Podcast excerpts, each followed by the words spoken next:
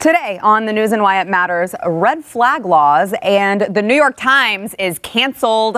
Got a lot coming up on the show. It starts right now.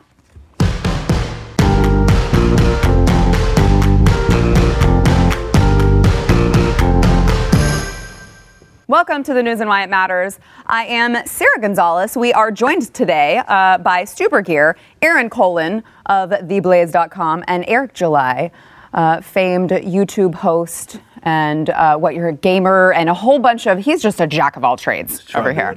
uh, we've got a lot coming up. First we want to thank our sponsor genesis 950 so um, i know you know a lot of us have pets. Our pets are part of our family. And so even when they're doing things like having accidents on uh, on the carpet uh, and stinking up the house, we still let them live there. Um, so if you're thinking about maybe replacing your carpets because of these pet stains and odors, you got to try Genesis 950 first. Uh, Genesis 950, it's a cleaner, degreaser, deodorizer. It will eradicate pet stains with water. Genesis 950, it breaks down the bonds of stains and odors to remove them from carpeting and padding.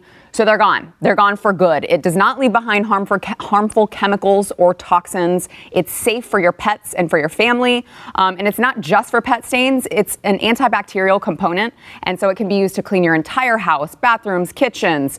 Uh, you can clean oil and grease stains. You can clean, you do it all. I know, Stu, you were saying that your wife just recently used it, got a stain out. There was, it was a pet incident as well. Uh, I saw about that. Uh, you, well, you guys have a, well, she an posts older everything dog. that happens in our entire lives. So of course you heard about it. You, but but you have an older dog, right? we do. Miles, he's like, yeah, he said he has his issues every once in a while. Uh, and uh, you know, she she was uh, she. I didn't have to clean him up. Uh, she did it. She's way too uh, way too um, detailed uh, to be able to let me do it, uh, which is like the perfect relationship in my mind. So yes, Genesis and 950 got out. I know Pat had the same thing. He had a, a kind of a major carpet incident. They could not get it out any other way. They actually had carpet cleaners come out and try to clean it and did not work. And then they used Genesis and it worked. Wow. That's huge. Yeah. So before you go spending all that money on a carpet cleaning service or getting new carpet, you gotta you gotta get Genesis 950. It's available on Amazon, but if you order a gallon direct at genesis.com with promo code Blaze, you will receive a discount and a free spray bottle. Those come in really handy uh, around the house. That's genesis950.com with promo code Blaze. All right, uh, gentlemen. I know we are having some, well, not us, but uh, there's some knee jerk reactions going on um, within our uh, our uh, leadership. and uh, Okay, this is you're being very delicate. I here. am, like. I am. like. I, I'm not sure where everyone falls, and I don't want to offend anyone, but Mm-hmm. uh, there are some new red flag laws that are that are being proposed. Yeah, it's an interesting thing. I, you know, Trump is saying he they're they're they're giving a little uh, trial balloon of executive action on guns, which I'm pretty Mm. what they sure you can't do. I feel like really confident. Kamala Harris. Yeah, I know, Mm. I know. There's this thing about not infringing on your rights. Uh, it's pretty clear that Second Amendment. Um, but one of the things they've tried to do, and states have passed these, they're called red flag laws, and it's the type of thing that like feels really, I think, like the right thing to do. Uh, basically, the idea is, hey, there's a guy down the street. Uh, seems like a crazy person. I keep, know, he keeps drawing pictures of, uh, of schools and how he's going to enter them and start shooting. And he really seems like it's a, it's a really serious thing. And I'm really panicked about it. I need to take his guns away. He somehow he's got to not have his guns. And ev- after every one of these incidents, you see people look back at their history and are like, "Wow, that's a red flag, and that's a red flag, and that's a red flag." And we should be we should have been able to do something before this occurred. Um, and so, I think there's a really well um, intentioned and um, understandable uh, idea to try to come up with a way that if you have someone in your family or someone you know that looks like they're going down a really dark road, you can go uh, to a, a, you know a, a legal authority and say, "Hey, can you look into this?" And if they look into it and they say, um, "Well, that, that doesn't look right," well, first of all, they'll take the guns, make sure they can't go shoot someone at a school, and then uh, hold on to them, and then until they figure it out, and then if they figure it out, they can give them back. Like, Now, what, what kind of proof would you need in order to right, to this is where say, it gets harder. Okay. Because uh, th- there's no, I don't think there is a way to do these things a constitutionally, but also b um, with any confidence they will work well. Like I, after these things happen, you, you of course are going to look back and say, what could we have done? But I mean, that that's not how our legal system works. You know, we, we have a, a great system here in this country where we don't arrest people before they commit crimes. Mm-hmm. We don't take their, uh, their the thing that they have a right to away before they actually do something wrong.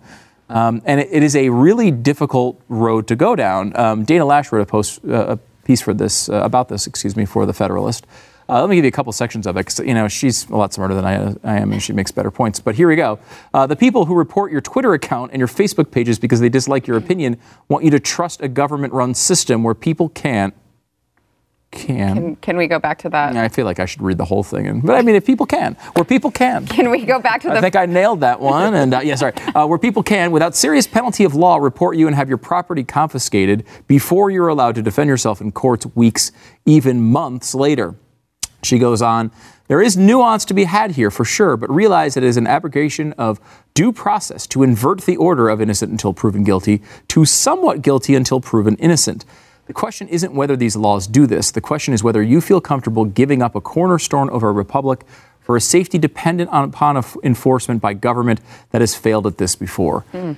And it's like, I, you know, as much as you want to say I, we need to do something, it's hard to say that she's not right. Yeah. I mean, she's just right here. I mean, this is the way the system works. And, you know, there are um, and she goes through this in the in the piece. I encourage you to read the whole thing at the Federalist. But in, in this piece, she talks about there are other ways, like you know, to to to take um, eventually to get guns away from someone who should not have them. But there's a process there, and you can't short circuit that process by saying, "Give me all your guns, and then we'll do it." That's just not the way our system works. Eric. Yeah, that is. Um, that's something that really gets me going. I think we've discussed this sort of before here, and where I'm at with all gun laws are infringements as far as I'm concerned. And the red flag law certainly is one. Um, I covered a story actually, I believe, is near Baltimore Anne Arundel area where they were enforcing one of the new.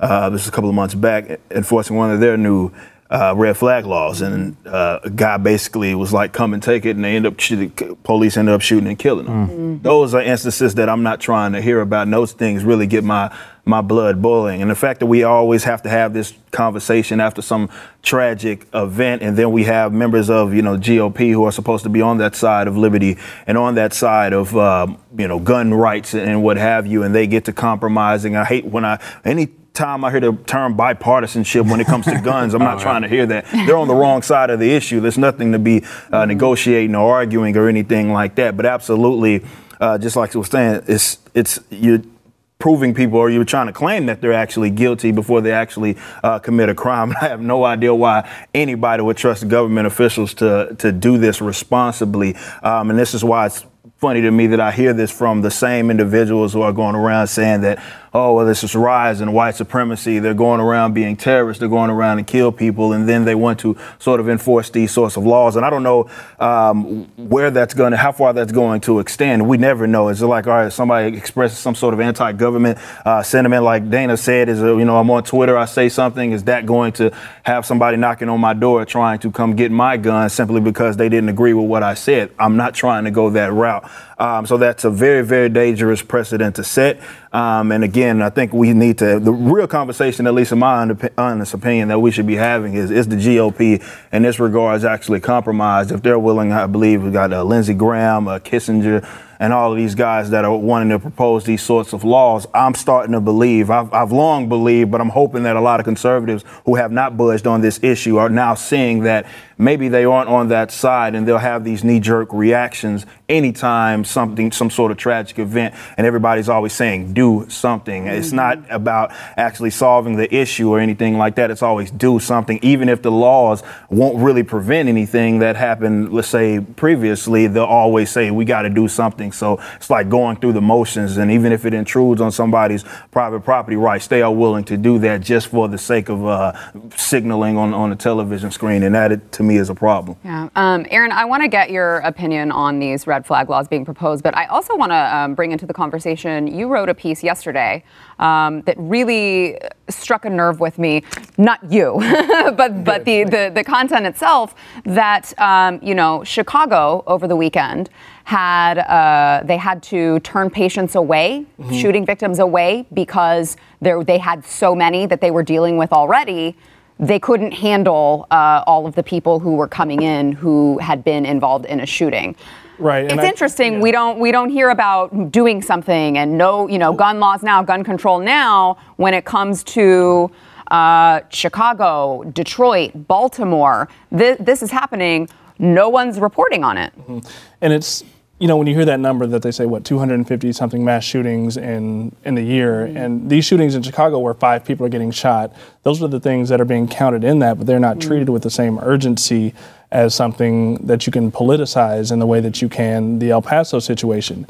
And when it comes to these red flag laws, it's the, it's the problem with trying to govern after a tragedy because the human instinct is to say this is the time where we have to compromise these values and ideals that our country is founded on that we believe are important because we're so emotional people are demanding that we do something we're under all this pressure. And so suddenly you start to compromise and say well maybe we need this red flag law where you can make somebody sort of guilty and then they have to prove that they're innocent before they get their property back. And it's easier to compromise these things right in the aftermath of a tragedy without really grasping the big picture of what's going to happen if you put this in. What is the logical conclusion of this? What are the worst case scenarios that might come out of this? We're not thinking of those now because we're dealing with the tragedy, we're mourning something, and it's just not a good time to make those kind of decisions. Yeah. We have a, a situation too where, first of all, if this were to be applied, it would start being applied, I think, in completely ridiculous ways. I mean, it, I love Dana's example of the Twitter and, and Facebook thing because you know that's what Twitter and Facebook are trying to do. Like you, you can say yes, they're against conservatives and libertarians, and I think at some level that's that's true, but also it's really hard.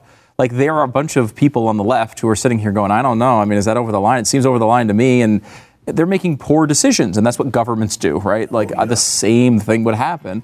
Um, you know, but I, I, like there's this idea where you can kind of step back, I think, and say, you know, let's say there's this let's say you implemented something like this with an incredibly high hurdle right? Like where you're to say all right this is only someone who's really over the edge you could do something like this with. Um, and let's just say somehow the government was able to enforce it like that. Well look the bottom line is we have that already. If someone is suspected of, of about they're about to go to their you know their ex-wife's home because they're this dangerous or whatever it is like there's surveillance. They go and they hang out at the house and they watch the house and like the police already act with with these sorts of powers already. The idea that you know the only difference here is instead of watching to make sure they don't do the crime, you're taking the guns away so that they. I mean, and then you're probably going to step back and say, well. We're done. Well, this guy can go get guns in a hundred different ways now. You know, it's not even. I don't even think it's going to actually so- solve the problem in the long run. Yeah, uh, you know, you bring up an interesting point. I had a conversation not too long ago with a police officer here in Texas talking about, you know, mental health and firearms and you know what can be done because Yeah. I mean, mental it's it's an issue, Yeah, right? And totally and it's is. a it's a hard one. Um, and he made a great point of, you know. They're they're right along with with my statement of like we've got we've got to figure something out because he said you got to see it from our perspective. We go into these people's houses and take their guns, and they see our names and can look up our information. And 48 hours later, they're going back and they're coming up to the station and getting their guns back. How do you think we feel? I mean, Yeah. that's putting a target on our backs that we're doing that with someone who's suspected of having mental illness and could use their You guns. You could easily set somebody off. Uh, Mm-hmm. and the other side of this too is uh, now usually they're anonymous, which creates other problems, right? Like if you just have an enemy who wants to screw Right, with you, they can say that that you're you're in this situation. But the other side of that too is like you're anonymous, uh, but most people know the people in their lives who would suspect them of being insane. Um, so they're going to know probably who reported them. And then when they get their guns back, Yeah. if they are really on that line, that could set them off. I so another one of those things. It just it feels good. It feels like the right thing to do. But I think in the end, you're you're going to come up with way more problems um, uh, than it uh, than it solves. And the other side of this is, I don't think you can do it constitutionally anyway. You know, I don't think that you know we saw this happen in New Orleans after Katrina, where they were taking thousands of people's guns away because oh well, was, this is a dangerous situation. Well, then you can't do that, man. We have a freaking constitution. that's very clear. You can't infringe on these rights, and uh, this is we like I I think a lot of times people, especially you know not necessarily Blaze viewers or people uh, who might run in these circles, but a lot of people in the regular world who don't pay close attention to the news, the Constitution to them is something that well we shouldn't violate that unless we really want to, or what if we really want to? Who, what what what's a constitution? Like if it's something we really want, we should be able to do it. What if it works really well? Well, even if it works really well, you know, there's a process. Amend the Constitution. You want to plan, you want to have a red flag law? Amend the Constitution. You want to change these things? You can do it. This was there's a process built in for people to be able to change it. But while it says shall not infringe on that document, there's not much you can do here. Yeah. All right. Uh, Alexandria Ocasio Cortez accuses the New York Times of aiding in white supremacy when we come back. Amen. Right, that's Finally, what I've been saying. Someone's saying New it. York Times. New York Times, they're so conservative. I know. Oh, hard. all the conservative opinion. New York Terrible.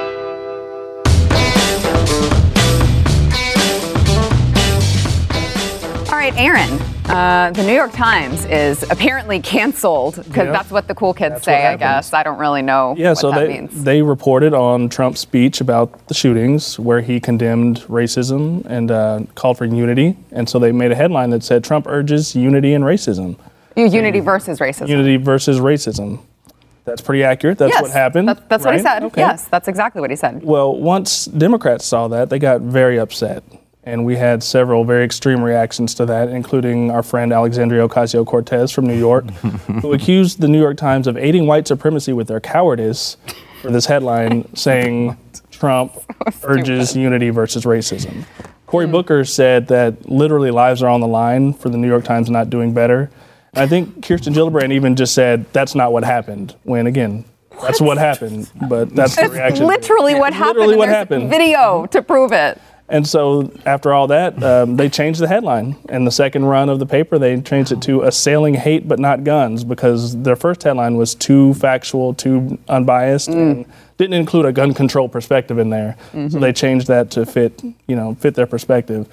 It's, it's crazy to think about because I think about being in journalism school and you know you're taught how to write headlines in an unbiased way and to not even if your viewers or your readers want something you don't just bow to them. I never would have thought back then, you know, 10, 12 years ago, that the New York Times would be changing a perfectly normal headline to say something that's so politically biased just because some people tweeted about it. You know, it's, it really just shows how far, you know, legacy media has fallen in terms of the standards of, you know, unbiased coverage when it comes to stuff like this. Truly. Uh, Stu, they said a lot of the reporters that I was seeing online said that this was a terrible headline because it didn't include context Well, it's a headline. and, hi- and That's what the story is for. you know? Yes, and, and well, well. That's usually. You, this story doesn't have anything to do with Trump's previous past history of being a white supremacist and a racist. Right. You don't get that in, In this those five story. words of the- Yeah. It's so weird. I mean, because really, uh, you know, look, you can say that you don't think Trump meant the things that he said, but he definitely said them.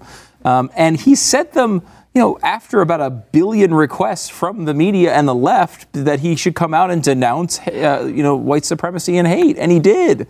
I mean, I, I don't know. It was such a trap, though. I know, right? yeah. I mean, and, and look, I think it is. A, is it a good idea? Because you know, some people who are white supremacists, these you know awful people, some of them like Trump, and you know, is it good for them to hear from him? Hey, you're being idiots. Yes, hundred percent. I mean, just like we talked about with um, Ilhan Omar saying, you know, female genital mutil- mutilation. It's good. Like she shouldn't be asked about it every single time she has an interview, which, by the way, she's not. I mean, it's not even close. But she was at a- an event with, with other Muslims. She's speaking to Muslims about a Muslim issue, and, and her words matter there. I mean, and so it's it's great for her to. She doesn't have to do it, but I think it's a good idea for her to do it. And I think it's, he doesn't have to denounce white supremacy. You know, he's. But I think it's a good thing. It was the right move in that It's a- it's the situation, right move. regardless of what. It- the yeah. Democrats- It slap was. those morons down. I think it's a good a good thing.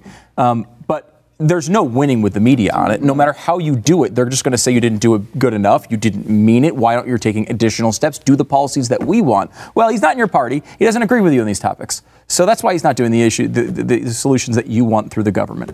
Uh, it's not going to happen. You're not going to get what you want. And this is all a game, right? I mean, they're just going after him. And, and you know, I have, I don't have, a, you know, Donald Trump is never going to be my guy. You know, it's, it's not a huge shock, I don't think, to the audience. But like with stuff like this, they just treat they treat him so insanely unfairly mm-hmm. that it makes people who are just you know I'm not, neither here nor there with a guy. Like if he has a good policy, I'm happy. If he has a bad policy, I'm, I'm not. But it's like you can't help but think like why are why are they reaching for this stuff? Yeah. If they eh, eh, can they not find a real thing to criticize him about? Because I mean, look, his speech was. You could say he wouldn't mean it. He, he, he- say he didn't mean it. You could say his delivery wasn't so great on prompt or whatever. You can make criticisms of it, but he did say it. He said the right words and he said them at the right time. No, that's exactly what I say.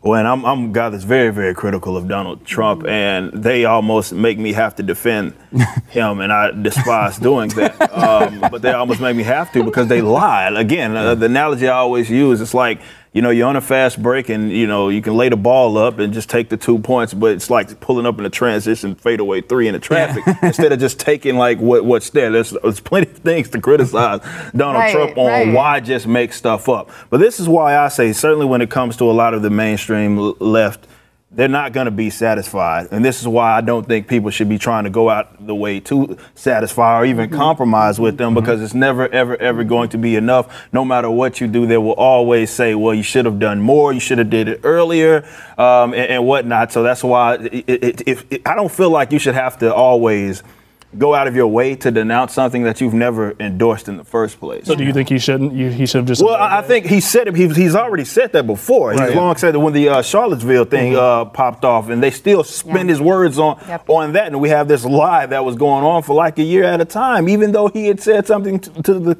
contrary to that. Mm-hmm. So this is why I'm saying like I don't think that he should feel. I understand it every right. now and then, maybe in passing conversation, you say, look, man, those guys are idiots. You know, mm-hmm. we don't. I don't endorse anything that they're that they're talking about, but to do it when certainly when they're provoking you, like do it, you got to do it, you got to do it, mm-hmm. and then you go do it. You're playing right into their hands, and again just like what happened with that, you can go say something and they're still going to be like, uh, oh, no, that's not enough. You didn't say that, even though you actually did say yeah. that. And unfortunately, in this case, they have they do have a lot of this mainstream media um, in terms of whether it be paper or, or, or, media in general, they have them on their side. And unfortunately, they always fold in that regards as well. So it's no winning. So what's the point? And, and if to constantly try to denounce something that you never ever endorsed in the first place. Yeah, and Aaron, um, you know, being a, a, reporter, I wonder if this gets under your skin as well. But it's not just that they lie; it's that you have people like Alexandria Ocasio-Cortez who are flat out asked to condemn Antifa mm-hmm. throwing a fi- firebombing an ICE facility.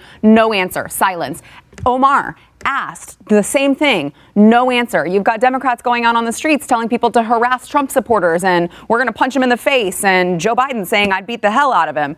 I mean, yeah. the hypocrisy and the double standards here are just infuriating right. to me. And just like we were just talking about shootings, right? It's funny how people are sitting here waiting for, all right, well, what was the identity? What did this person advocate? And when it comes to the El Paso shooting, everybody's mm-hmm. pinning that on yeah. Trump. But if you, as the people are starting to research with the Dayton, the Dayton. guy, mm-hmm. he was a leftist, mm-hmm. and you know he liked Elizabeth Warren and all of this stuff why isn't the why everybody like wait a minute wait a minute maybe nobody's, you, you, nobody's like you why don't you go denounce yeah. them or anything like that and, well and they've stopped talking about the shooting entirely yeah, exactly they're yeah, just no, talking about oh, El Paso they're, trying, they're trying to bury it now they're like oh well let's talk about El Paso even though we know this this went on and it's something to the contrary uh, to what they were initially talking about but that's where we're at when now. it comes to the times okay. I, I just wish that they would be honest about the reasons for it they came out and said well we changed it because it was flawed but they didn't say why it was flawed there's nothing wrong with it you know just be honest about what you're doing you have a perspective you know? Ugh, so frustrating all right back in a minute this, this headline from CNN today Gunmen warn of immigrant invasion. So is Trump campaign.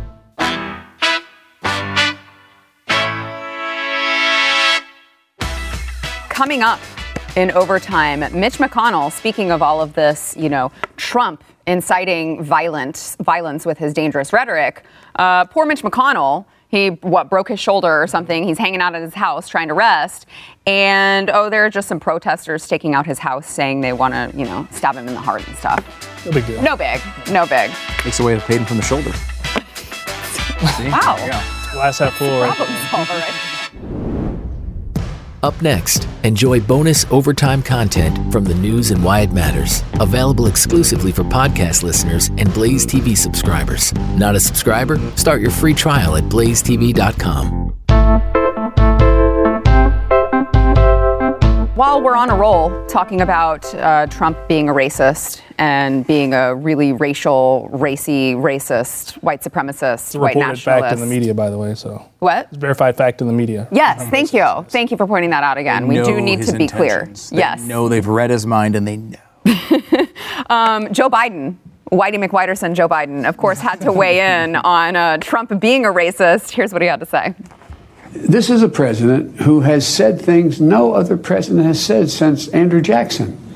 Nobody said anything like the things he's saying. And the idea that doesn't contribute to or legitimate or make it more rational for people to think that we, in fact, can now speak out. We can speak out and be more straightforward, and we can make this an issue. We've been through this before.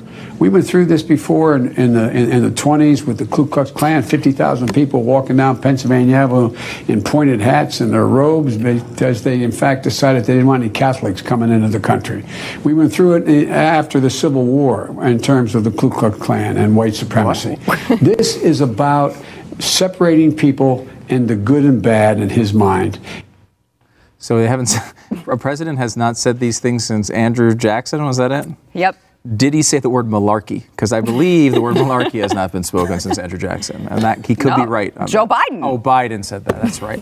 um, that's a fascinating one. I mean, I, I, does he is he familiar with LBJ, Right. for example, uh, who was a ab, uh, absolute uh, Richard Nixon, uh, same thing, right? I mean. Uh, there's been a lot of, I mean, gosh, Woodrow freaking Wilson brought back the KKK into the White House and resegregated the, the, the government. There- well, there- so there's uh, like uh, Japanese internment camps, and then there's the word Like, infested. we have a really crappy record on a lot of these things, guys. There's lots of examples. Um, yeah, I don't, I don't know. I mean, Joe Biden is famous for this really weird thing where he exaggerates timelines. My favorite example was when when uh, they did that this like video documentary thing about uh, the Osama bin Laden uh, killing, um, and they said that Barack he said Barack Obama made the most brave decision in 500 years. And I'm like, oh my goodness. wait a minute, like the most brave decision in 500 years was sending other people to go get the world's most wanted terrorist. And there's a lot that's uh, happened in 500 years. 500, It's all the that he can just recall all 500 years of history. be Like that's the best one right there. He's been alive for all of them. So That's true.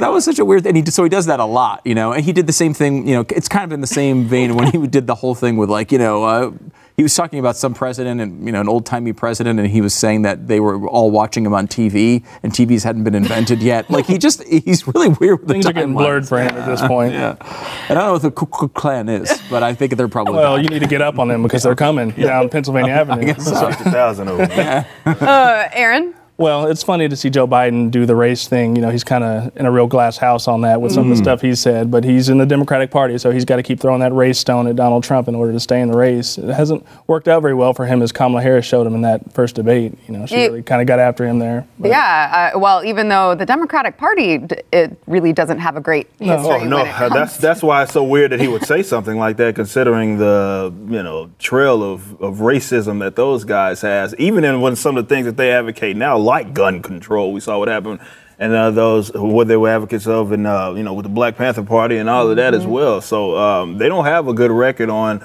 Um, combating racism, I'd argue that they've been facilitating it, and they still facilitate it in a lot, lot of regards. But like you mentioned with FDR and uh, you know the internment camps, I mean, it's funny when they talk. We talk about the border, and they talk about camps, and it's like they they they and they love their FDR. They praise him like Jesus um, in terms of uh, him sort of bringing in this welfare statism that we have right now, and the guy literally put. Japanese people, not even just Japanese people. You look Japanese, you were one sixteenth Japanese. It didn't really matter. You were put in the in the camp. Like those are literal literal camps, and they for them to use that sort of uh, rhetoric and have that on on their resume, it's kind of funky. But that's where we're at now. And like you said, he has to sort of keep throwing that, even if it doesn't make sense. It doesn't have to make sense. And uh, I think he knows that his people are going to eat that up. They rely on people not knowing history well. Oh, they yeah. rely on people just saying, Making taking them at face value and saying, well, we don't know what happened between Andrew Jackson now, so we'll just go with it. you I mean, but that was so bad. I mean, he actually mentions the KKK. Like Woodrow Wilson's like most famous thing he did in office was bring the KKK back. People. Like, yeah, like they like you should know your Democrat history. There's a lot of it Yeah, there. Ro- Robert Byrd, he was like the one of the Yes. last open uh-huh. ones. you know what I mean? And, and we, and, and we're even like passing like the main point here, which is what has he said Right. that was on the level of what Andrew Jackson course was he doing? say now you're asking too many questions. Yeah, like, Whoa, Yeah, whoa. questions. And they didn't ask him, right? The, you know, No, they're- journalists, they never give, you know, know, like ask him the hard questions or anything. Like, can you really explain what you mean Yeah. by that or anything? Yeah, I mean, like again, we, t- we talked about this a little bit yesterday, but it's like if you were to name his worst thing, and through all of this, and like there's been times he's been racially insensitive, and he and he doesn't know these lines. He, he's you know again the English language not his friend, but at some point he I, I- the worst thing we could come up with was probably the Charlottesville thing, where he said both you know the good people on both sides, but at the time he specified he wasn't talking about white Right. supremacists. Right. Even then, even in his worst moment, um, he said that. Uh, I just like I, this idea that you could just throw this out there, and I'm, I'm surprised there's not more dissent. Remember, you got a 25 person field. Is there no Democrat that steps up and says, look, we should have a much higher bar for what we're calling racist?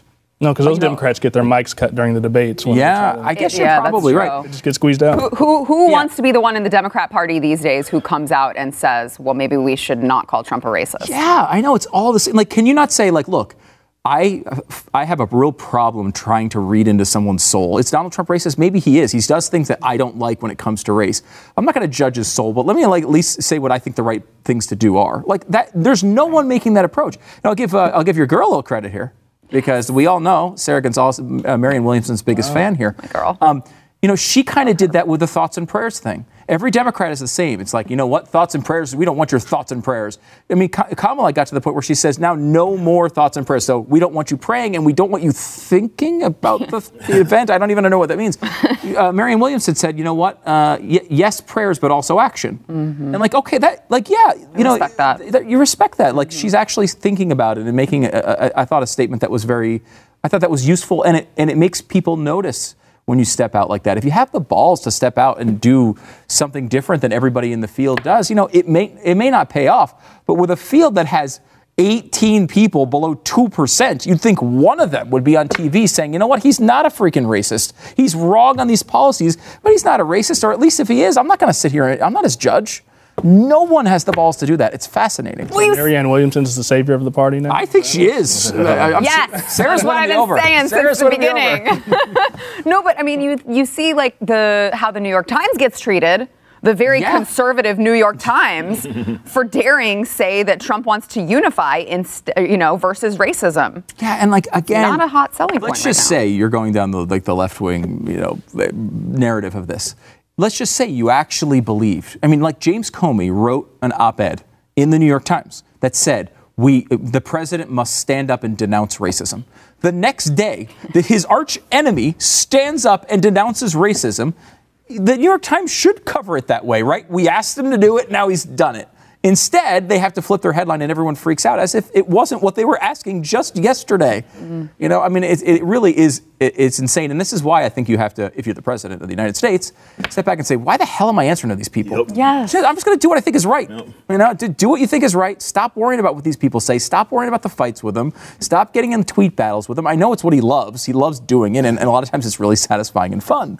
But just like do what you think is the right thing to do. That's This is what happens when he lets people write his speeches. He says something like, you know, that was a teleprompter speech, and that's why Yeah. he said what he said, probably. probably Wasn't true. Him kind of going off the top of his head. Yeah. No, but um, sometimes when it goes off the top of the head. Yeah, you don't want that either all the time. I thought the speech was fine, actually. Yeah. I thought he, uh, you know, he did. I was very worried because I mean, you know, we've talked about that the reporting from the book around the Scalise shooting, where he was trying to get gun control and make Steve Scalise be the face of it because he's got street credibility. You know, the bump stock ban is completely unconstitutional. There's several things that have gone on that I, you know, I'm worried about it. I was worried in that speech to see if he was going to come out and say, you know what, we do need to talk about gun control and things like that. He didn't.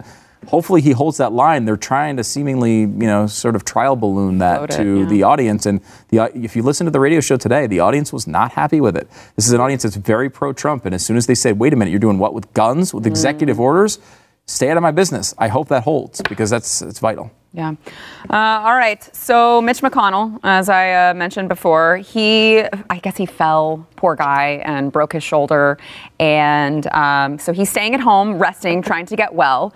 And you know these these far left activists, they thought that they would come and send their best wishes to uh, Mitch McConnell and just make him feel really good while he is healing. And here's what they had to say outside his house.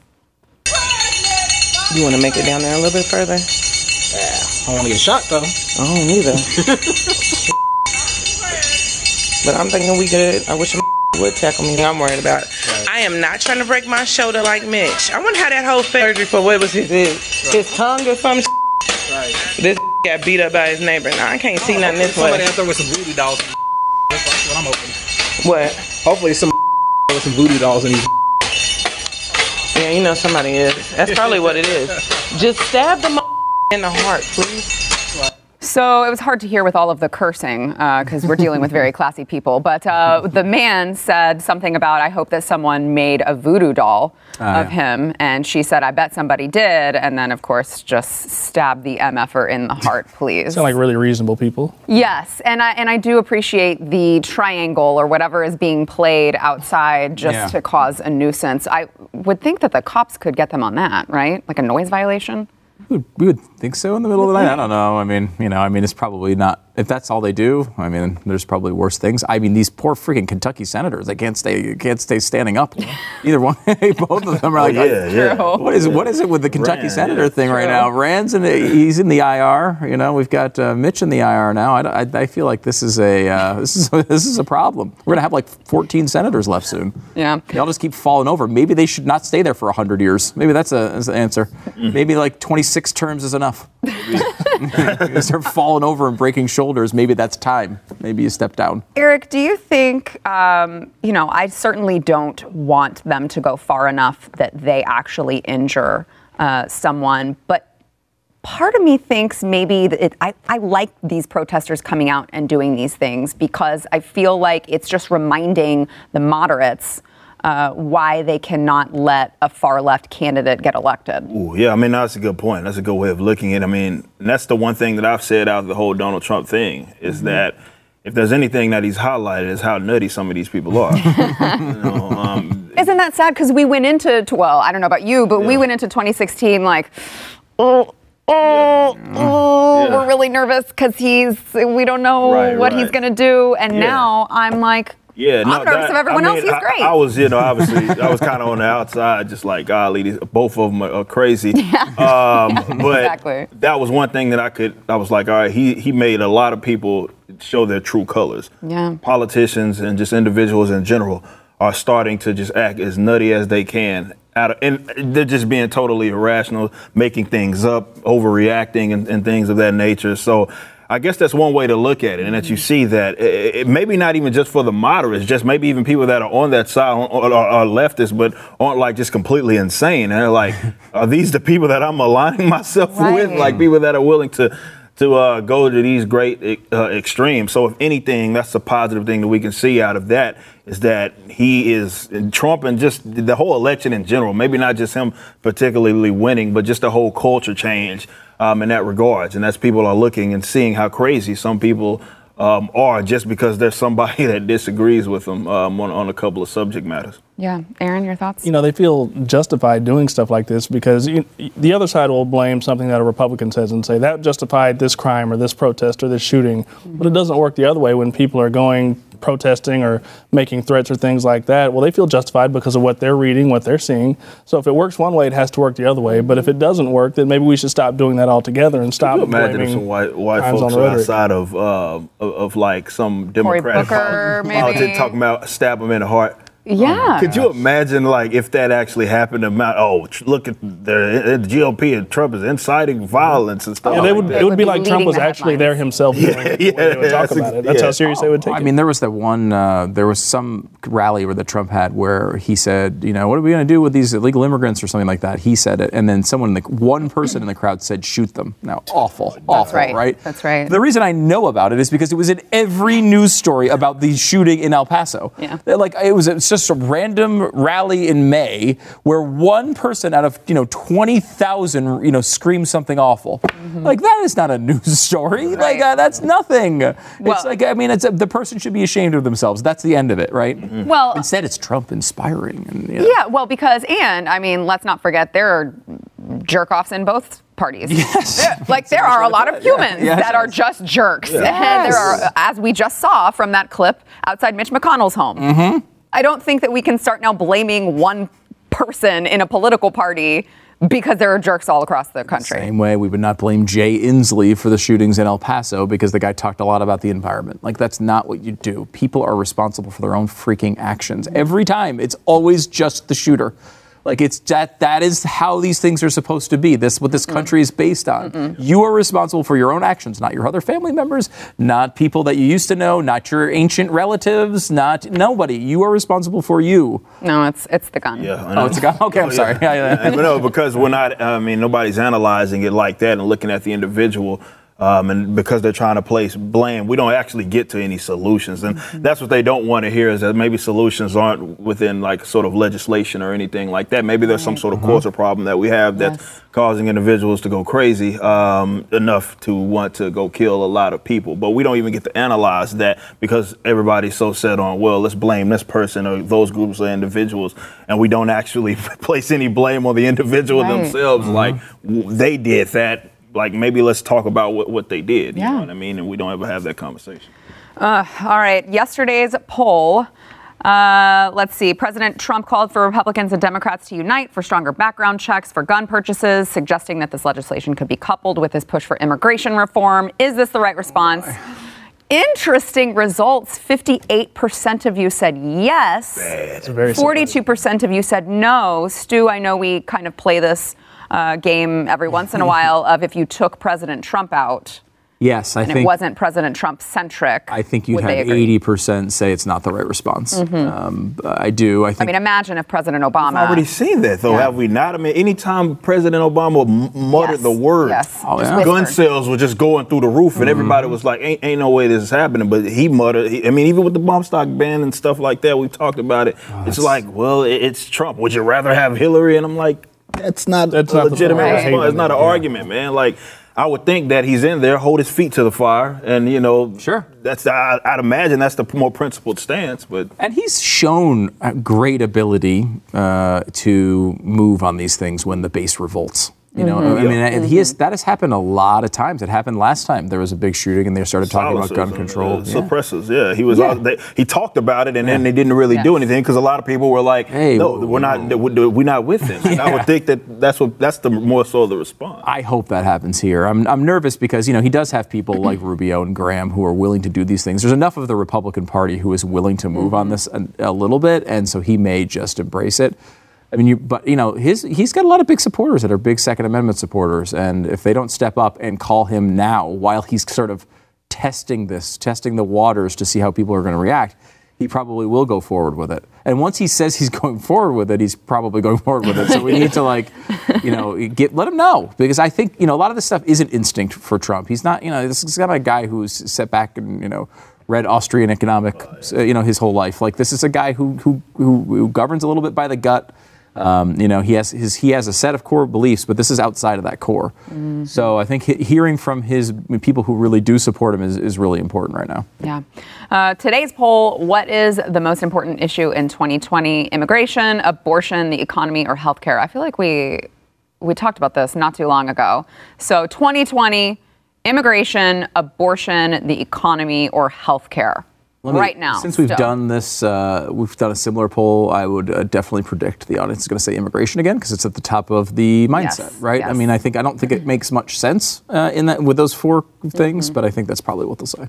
Okay. I think in terms of what matters and who wins the election, it's the economy. If the economy is going strong when the election comes around, I think Trump's in a good spot. But if it's not, it's going to be, you know, a little If it's more not, he loses. Yeah. Period. I mean, like uh, you know, he he has to. Even with the strong economy, I don't think he is. Uh, you know, I mean, look, this is a guy with uh, uh, an economy that's been very, very strong. He's at 42 and 43 percent approval rating. That's not a formula for an easy win. Uh, you know, even with a strong economy, he's got a tough road depending on who the Democrats run. I think, um, but without it, I think he's in massive trouble. Anybody they run will beat him if this economy collapses around that election. Yeah. Yeah, it's got to be the economy. I mean, I think this is where a lot of even you know libertarians have praised him, if at all, uh, more so for the slashing of the regulations and uh, and taxation Yep. and stuff like that. So if he can keep that up, he'll maybe win some of those more moderate folks. He won't win me over, but he win maybe some moderate folks um, over. Certainly, if he can some sort of uh, somehow just sort of maintain at least that. But if if we're starting to move into the election and then people are uttering that R word, that recession and stuff, and that, and that because the bubble that does have to pop at Yeah. some point in time, and if it pops uh, before the election, then he's going to have some problems. All I would right. say one thing maybe you should not do is, is start to keep escalating a trade war with China. That's a terrible idea. Uh, you know, like you want to see like thousand point drops in the stock market, and you want to see people really uncertain. And I mean, I know this is this is a core issue for him. He believes in the tariffs. It's been a thing he's believed since the '80s. He's been in the public eye. But man, it's like he is playing with fire on this thing. If, if this economy falls apart, he will definitely not be president next time. He's done. He's toast, and he and he seems to believe that he's going to be able to overpower China, and, and maybe he will. I, I, still don't like the policy either way, but it's he's playing with fire as far as his uh, elect, uh, you know, his his reign as president is uh, is definitely in jeopardy if this thing falls apart. Maybe he should read more Austrian economics. Yeah, yes, I would love that. All right, let us know what you guys think. You can go to the Blaze's Twitter. That is at the Blaze. Gentlemen, thank you for being here. We'll see you guys tomorrow. That would be nice. I don't think it's gonna. Say, I don't think. Thanks for listening to the news and why it matters. We hope you enjoyed the podcast. If you'd like to watch the program, become a Blaze TV subscriber and start your free trial now at blazetv.com.